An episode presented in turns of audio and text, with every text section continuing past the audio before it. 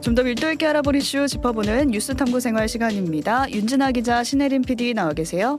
안녕하십니까 뉴스 고인물 윤진아 기자입니다. 뉴스 번역기 신혜림 PD입니다. 네, 오늘은 윤진아 기자가 준비를 해왔는데 노동 이슈 모아 오셨어요. 예, 노동 이슈 너무 많죠. 음. 노란봉투법, 나이롱 산재 환자, 그, 그다음에 국제 노동기구 탈퇴, 근로시간 유연화 이런 이슈가 쭉쭉 있는데 최근 있었던 것들입니다. 조금씩 다른 주제들이지만 뉴스탐구 생활에서 노동이라는 줄에 꿰어서 음. 이 윤석열 대통령의 그 노동 세계관 한번 정리해 보려고 합니다. 그러니까 노동 이슈라고 하면은 사실 벌써 부터 약간 지루하고 이걸 내가 꼭 알아야 되나 약간 이런 생각이 어, 우리 드는데 지금 하고 있는 것도 노동인데. 그러니까요. 또 생각해 보면 저희 셋 포함해서 거의 대부분의 국민이 노동자란 말이에요. 그러니까 음. 그렇죠. 노동 이슈가 곧 우리 일터에서의 삶과 직결이 돼 있기 때문에 앞으로 이번 정권에서는 어떻게 이 이슈를 바라볼지 어떻게 끌고 갈지 그게 중요해서 오늘 뉴탐에서 한번 정리해 보면 좋겠습니다. 네. 일단 오늘 나온 얘기부터 하면 좋을 것 같거든요. 음. 산재보험 있잖아요. 음. 네. 근로복지공단이 산재보험 재정을 부실하게 운영한다. 이런 의혹에 대해서 대통령실 입장이 핵심 관계자 통해 나왔 네요. 네. 전 정부의 고의적 방기로 인해 조 단위로 혈세가 줄줄 새고 있는 정황을 포착했다. 이렇게 오. 말을 하던데 네. 이게 노동 얘기죠. 맞습니다. 네. 또전 정부 씨가 등장했죠 여기서도. 네. 그 근로복지공단이 전 정부를 거치면서 산재보험 관련해서 견제 장치를 모두 제거했다. 그래서 이른바 이제 나이롱 환자가 그래서 급증했다라는 게 음. 대통령실의 인식입니다.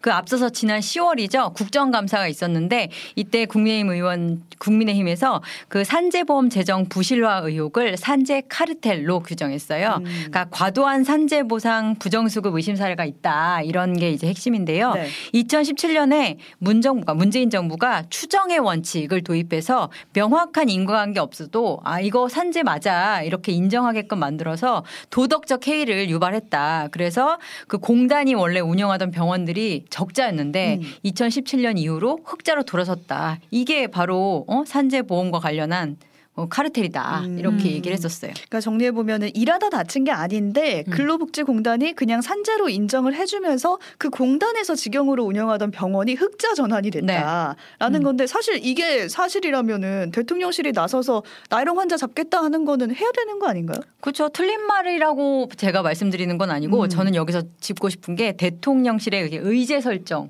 문제라고 음. 보거든요. 네. 그러니까 나이롱 환자 얘기를 국민의힘 말하는 거 맞다고 봐요. 왜냐하면 음. 행정부를 견제해야 되고 어떻게 잘 돌아가는지 봐야 되니까. 그리고 또 뭐 관련해서 또 단체들이 말할 수도 있다고 봐요. 그런데 대통령실이 얘기하는 거는 차원이 다르다는 음. 측면이 있는 것 같아요. 왜냐하면 무엇이 가장 그 산재와 관련해서 중요한 이슈인가를 우리 정부가 바라보는 시각을 드러내는 거니까요. 음. 그러니까 산재 보험과 관련해서 사실 다양한 아젠다가 가능하거든요.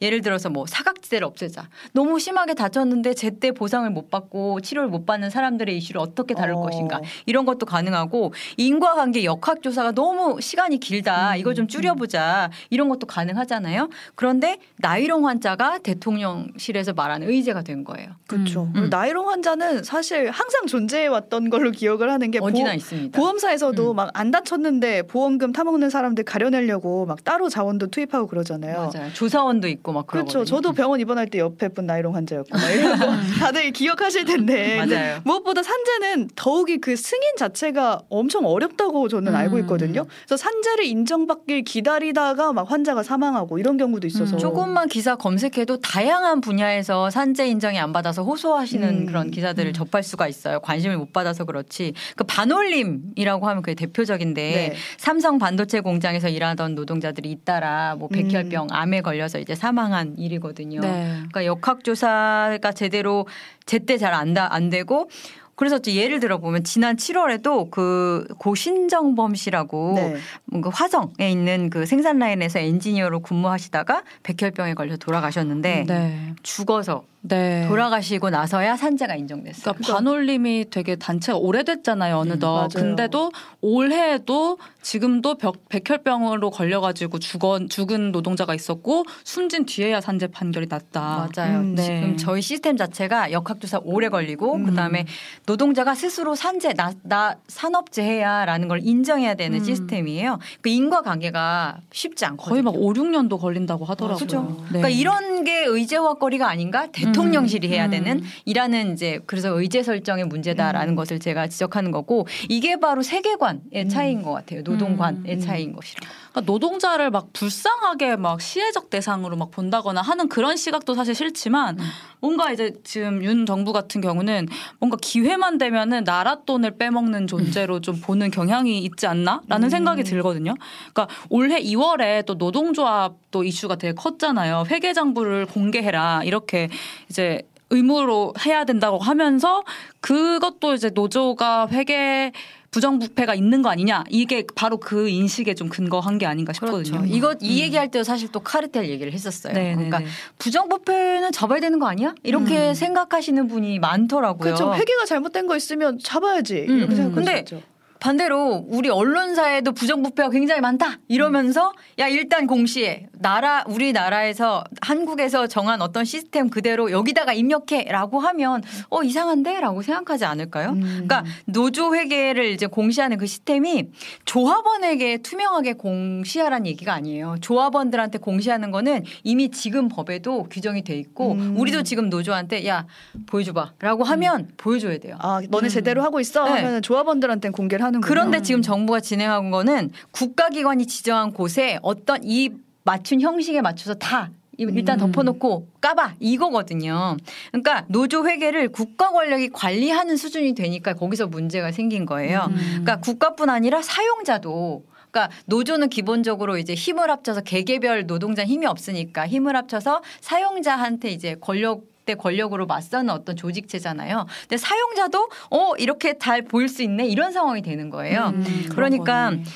거기다가 이제 최근에는 또 지부, 조합원 수 이런 것도 다 공개하도록 일일이 이제 음. 보고하도록 하는 걸 추진 중인데 이 역시 이제 노조에 대한 행정 개입, 그러니까 음. 국가의 권력을 작동할 수 있도록 하는 거거든요. 이게 이제 노조 핵심이 이제 자율성, 독립성, 돈으로부터 자유롭고 권력으로부터 자유롭게 조합원의 이익을 위해서 복무한다. 음. 이 원칙을 깰 수가 있다는 점에서 이제 노조 힘빼기다. 구조적으로 이제 노조의 힘을 그 사용자와의 권력 관계의 힘을 약화시킨다라는 문제제기가 가능한 거죠. 근데 저는 이래도 되나라는 생각이 들고 다른 나라도 혹시 이렇게 하나도 궁금해요. 그래서 국회 입법 조사처, 음. 그러니까 법에 대한 해석을 관련해 가지고 보고서 내용을 소개하자면은 그 노조 운영에 대한 감독 조치는 남용을 방지하고 그 다음에 노조 구성원들이 조합비의 잘못된 관리로부터 보호하기 위해 사용되는 경우에만 유용하다. 음. 그러니까 노조 구성원들을 보호하기 위해서만 그럴 경우에만 국가 권력이 작동할 수 있다는 거예요. 음. 그러니까 범죄 행위가 있으면은 그때 검경이 들어가서 압색하고 조사하면 돼요. 항시 선제적으로 나라가 정한 어떤 시스템에 무조건 공개하는 게 아니라. 음. 어. 그러니까 맨 처음에는 한국노총 민주노총이 제가 말한 이런 근거들 때문에 극렬하게 반대를 하다가 어 니네 그러면 세액공제 받던 거 다 없앨 거야라고 하니까 이 개별 조, 조합원들에게 그 피해가 가는 거니까 이 노총 노, 노조들도 다 손들고 백기투항했어요. 네. 그러니까 이 역시 그 노조와 관련해서 정부가 의제를 설정할 때 어 그러면 체불 임금에 관련해서 노동자의 권리를 좀 생각해 볼까 이런 또 다양한 의제를 개발할 음, 수 있는데 그쵸. 그게 아니라 어 노조 부정부패 야 회계 부정 잡아내 이런 식으로 가니까 역시 제가 의제 설정의 문제를 이렇게 들고 나온 거죠. 음. 음. 그러니까 대통령실의 의제 설정이 한 나라의 뭔가 정책 방향이라든지 세계관을 보여준다 이 측면으로 봤을 때 노동에 대해서는 이번 정부가 그렇게 우호적이진 않다라는 거는 알겠거든요. 지금 설명을 네. 들어서. 근데 한편으로는 정부의 지금 같은 이런 입장과 스탠스가 필요하다. 라고 볼 수도 있잖아요. 그러니까 우리 노동 환경에서는 이 얘기가 좀 필요했어. 그래서 우리가 한 거야라고 볼 수도 있는 이거 아젠다? 잘 선택했어. 음.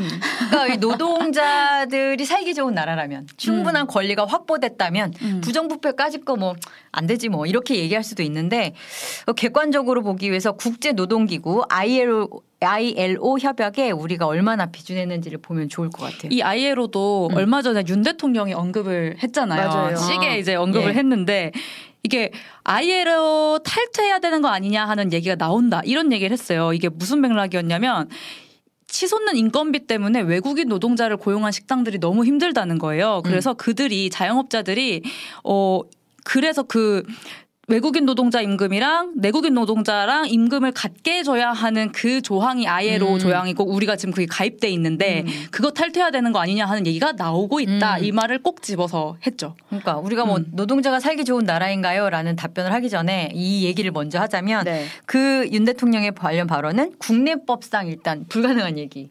왜냐면은 음. 외국인 노동자 임금 차등 적용을 국내법이 금지하고 있어요. 일단 국내법부터 안 네, 되는 국내법부터 안 네. 되고 그다음에 비준 철회 가 아니라 조항 탈퇴라고 표현을 했거든요. 네. 음. 근데 이 이때 이제 조항이 뭐냐면은 ILO, ILO에 아, 그 발음이 어렵네요. ILO. 고용과 직업에서의 차별 협약 이런 게 있어요. 이거 비준을 혹시 철회하겠다는 말인가 싶은데 이 협약 내용이 사실 여러 곳에 들어가 있어요. 우리나라가 아. 이제 맺은 여러 협약 가운데 음. 예를 들면 한 EU 자유무역 협정 있잖아요. 여기도 관련 내용이 있어요. 음. 만약에 외국인을 차별하고 착취해서 뭐 값싼 노동력으로 생산한 물품을 우리나라랑 교육하려고 해 아, EU랑 안 돼. 아. 이런 게 있어요. 우리는 안 돼. 그런 음, 물건 그럼 안 받아. 불공정하거든 음, 이런 음, 식으로. 음. 그러니까 만약에 이게 만약에 진- 정말 그 비준 처리를 하게 되면 한 EU 자유무역 제도가 걸리는 거예요. 아, 이거 외국인 노동자와 또 동일 임금을 주냐 마냐 이것만의 차원이 아니라 굉장히 광범위한 그렇죠. 음. 국내적으로도 국외 음. 뭐 무역이나 외교적으로도 다 걸리는 얘기. 찾아보니까 175개국이 여기 가입돼 있고 막 그러더라고요. 아, 그럼 어. 이거 다 협약이 흔들리는 거네요. 음. 그러니까 우리나라에서 ILO 그러 ILO 그러면 국제 노동 기구다 그러니까 무슨 글로벌 좌파 모임이라고 알고 계시는 분들도 있는데 노동이 들어가서 어, 또. 노동이 네. 들어가면 이렇게 경기하시는 분들 있잖아요. 음. 근데 ILO는 되게 유엔 산하 기구 중에 제일 오래된 거예요. 음. 천, 1919년 이때 만들어져서 그러니까 1차 세계 대전 끝나고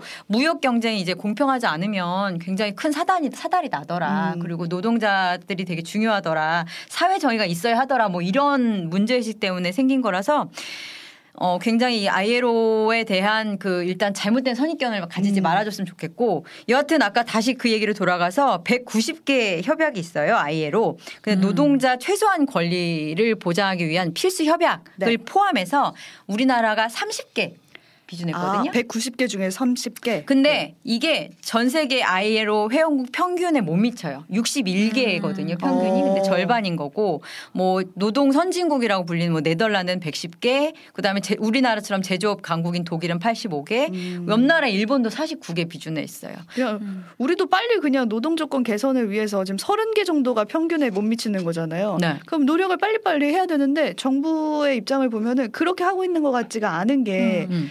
얼마 전에 그 노란 봉투법만 봐도 그렇잖아요. 그러니까 아마 지금 본회의를 통과했는데 윤 대통령이 거부권을 행사할 거다 이런 음. 예측이 많이 나와요. 맞아요. 오뜨밀에서 노란 봉투법 얘기 꽤 많이 했는데 음. 뭔가 흘러가듯이 우리도 얘기를 해가지고 네. 뭔가 기원을 한 번 더 이제 말씀을 드리고 싶어서 음. 마- 드리자면은 해주세요. 네. 2014년에 법원이 쌍용 자동차 파업 참여 노동자들한테 47억 손해배상 해라 이런 판결을 음. 낸 거죠.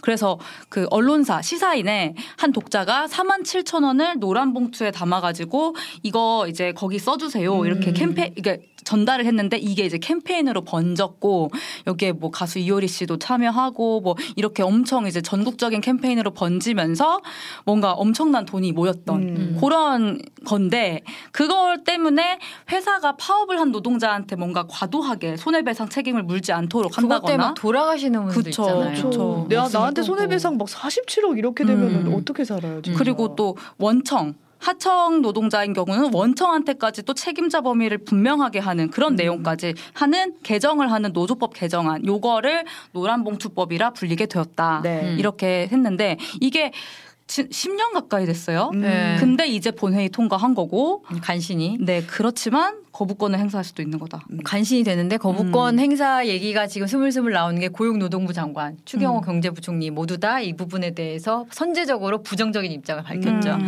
그러니까 노란봉투법 발- 방금 말씀해주신 그 내용이 그 아까 말씀드렸던 ILO 우리 협약한 것 중에 국- 우리가 비준해가지고 지난해 4월부터 효력이 발생한 내용이에요. 음. 그리고 지난 6월에 대법원 판결 내용 이에요. 그러니까 아. 그 취지들이 담긴 거거든요. 아, 그럼 네. 지켜야 되는 것들이었네요. 근데 이제 음. 고용노동부 장관이나 뭐 추경 경제부총리나 벌써부터 그렇게 얘기를 하고 군부를 떼고 있으니까 음. 거부권을 행사할 만한 음. 그러니까 좀 음. 안타까운 거죠. 그리고 또 노동 시간, 노동 시간 얘기도 해야 돼요. 음. 이거 노동- 해야 되나요? 저희 너무 대표적으로 많 많다고 알고 있지 않나요? 이미 노동시간? 알고 있긴 네. 하지만 어쨌든 당장 이 노동 시간이 길다는 거 우리가 다 알고 있는 것만 해도 우리의 노동 조건은 안 좋다. 음. 그러니까 노동 시간이라는 거는 정말 우리나라도 70년대 이후부터 노동 시간 단축이 노동 운동의 아주 중요한 목표 중에 하나였거든요. 음. 그리고 또 짚어야 되나 싶은 얘기긴 한데 제가 어제 발표된 자료가 있어가지고 소개를 해드리자면 한국노동연구원 거예요. 네. 주업과 부업을 합친 주당 실 근로 시간이 48시간이 넘는 노동자 비중 얼마나 되나 봤더니 유럽연합과 비교했을 때 두 배 이상이에요. 음. 기본적으로 주 48시간. 사실 우리가 52시간, 52시간 하지만 9시 출근, 6시 퇴근을 기준으로 48시간이거든요. 네. 음. 그러니까 그 48시간 초과 근로자 비율이 대한민국이 OECD 평균 평균 훨씬 웃돌아요. 아. 저 유튜브 화면을 보, 음. 보셔도 알겠지만 벨기에 와 벨기에 진짜 조금이잖아요. 아, 그러네요. 다들 열심히 일하고 완전히 산다. 칼퇴하는 음. 사회군요. 다만 장시간 노동자 비율이 52시간 근무제 도입, 주 5일제 등으로 이제 좀 줄어드는 추세긴 했어요. 음, 음, 감소는 하고 있다. 음. 하지만 하지만 음. 오늘 네. 일부 업종 직종에 대해서 연장 근로 관리 단위 확대하는 정책 방향 아. 음, 발표가 됐죠. 이제 다시 늘어나는 걸까요? 음. 그러니까 원래 이게 지난 3월에 모든 사업장이 이게 모든 사업장을 대상으로 특정 주에는 최대 69시간까지 맞아요. 어 그냥 과로해서 죽으라는 거죠. 일할 때 일하고 쉴 때 쉬어라였죠. 과연 쉴 수 있을까? 음. 음. 몰아서 일하도록 한 그런 근로시간 제도 개편안을 정부가 냈다가 음. 강력한 역풍을 맞고 수그러들었다가 오늘 특정 업종만 그럼 한번 해볼까요? 이러면서 이렇게 싹 다시 들고 나온 거예요. 네. 설문 결과 발 거- 결과가 되게 어, 재밌더라고요. 그거 일부러 웃기려고 그렇게 했나? 그 웃긴 게 정부가 국민 6천 명을 대상으로 우리가 면접 조사를 했다. 그러면서 결과가 음, 나왔는데 음. 사업체, 그러니까 사장님들 네. 85.5%가 주 52시간 상한제로 아무런 어려움이 없다. 85%가 없다고. 없다. 그리고 굳이 더 늘릴 필요 없다. 어, 조사도 이상한 게 조사 항목도 이상한 게 그러면 상한선을 어떻게 두면 좋겠냐라고 음. 했을 때 그 그 뭐야 보기가 있을 거 네. 아니에요. 52시간이 없어. 60시간 붙어 있어요. 어. 그러니까 뭐야 60시간 너무 일하고 싶게끔 만드는 건가 싶은 거예요. 음. 그런 왜 했을까요? 도대체 음. 싶죠? 네. 일단 69시간 불씨는 살려놓고 총선 전이니까 음. 저번처럼 이렇게 강력한 역풍 불면 안 되잖아요. 그래서 쟁점이 안 되게 관리는 할 것으로 보여요. 근데 아. 노사가 자율적으로 선택을 하라고 하는데 사장님과 직원이 어디 한번 대등하게 네. 얘기를 할 수 있는지 가서 사장님께 말 한번, 한번 논의를 해보시죠. 네, 논의를 해볼까요? 어디서 할 수 있나요? 이런 상황입니다. 그 사장과 직원, 노사가 대립할 때 정부에게 바라는 거는 공정한 중재자 역할을 해줬으면 좋겠다 이런 역할이잖아요. 근데 맞아요. 그 역할을 지금 정부가 하고 있는 것인가 이런 생각이 들고 오늘이 마침 무슨 날인지 아시나요? 오늘 전태일 열사가 분신 서거한 지 53주기 되는 음, 날이라고 아, 하더라고요. 오늘이. 오늘. 네, 아. 오늘 기억해야 될 날이었습니다. 노동 시간이 한없이 길어졌던 시대가 끝났다라고 생각했는데 다시 한번 우리의 현재 노동 조건을 좀 살펴보게 된 유탐 시간이 아니었나라는 생각이 듭니다. 오늘 여기까지 윤 정부의 노동 세계관 정리해 봤습니다. 두 분 수고하셨습니다. 감사합니다. 감사합니다.